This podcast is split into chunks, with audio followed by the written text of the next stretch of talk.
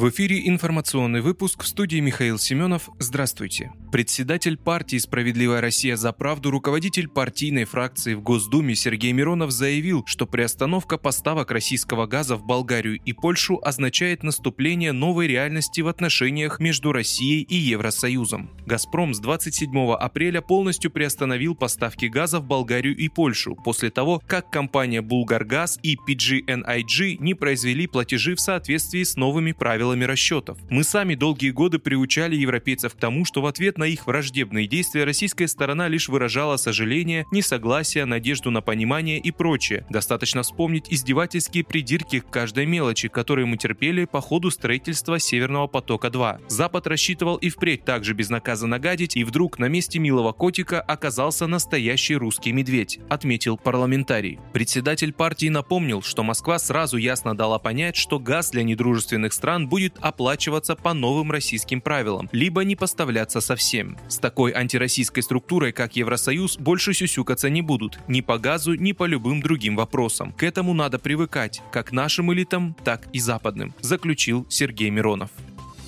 суд решил досрочно освободить экс-главу Минэкономразвития России Улюкаева. Осужденный за получение взятки экс-министр экономического развития России Алексей Улюкаев будет освобожден условно-досрочно. Об этом со ссылкой на информированный источник сообщил Интерфакс. Ходатайство об условно-досрочном освобождении Улюкаева удовлетворил суд в Твери. До вступления судебного решения в силу экс-министр остается в колонии. Вопрос о досрочном освобождении Улюкаева был решен 27 апреля, но до вступления решения в силу он останется в колонии, заявил источник агентства. Прокуратура и администрация колонии отметили хорошее поведение Улюкаева и не были против условно-досрочного освобождения министра, отметил собеседник издания. Колонию он сможет покинуть к середине мая.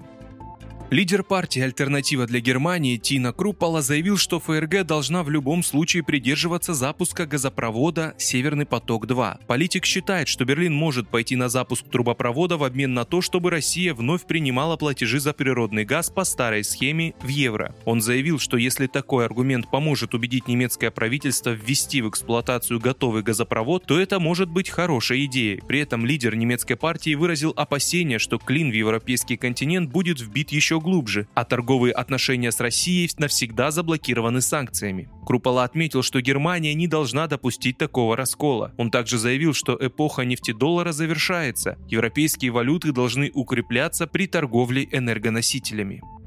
Центр защиты прав граждан помог женщине отсудить у затопивших ее соседей 55 тысяч рублей. Александру Кислову из Белгорода затопили. Женщина вызвала работников управляющей компании. Осмотр показал, что причина залития – неисправная система канализации в квартире сверху. Через неделю история повторилась. Она заказала независимую экспертизу, которая оценила ущерб почти в 50 тысяч рублей. Но соседи даже не думали платить ей компенсацию. Жительница со всеми документами пришла в Центр защиты прав граждан. Специалисты составили досудебную претензию, но она осталась без ответа. Тогда правозащитники направили направили документы в суд. Судья принял доводы наших юристов и обязал соседей выплатить заявительнице компенсацию за испорченный ремонт и возместить расходы на экспертизу. Всего 55 тысяч рублей.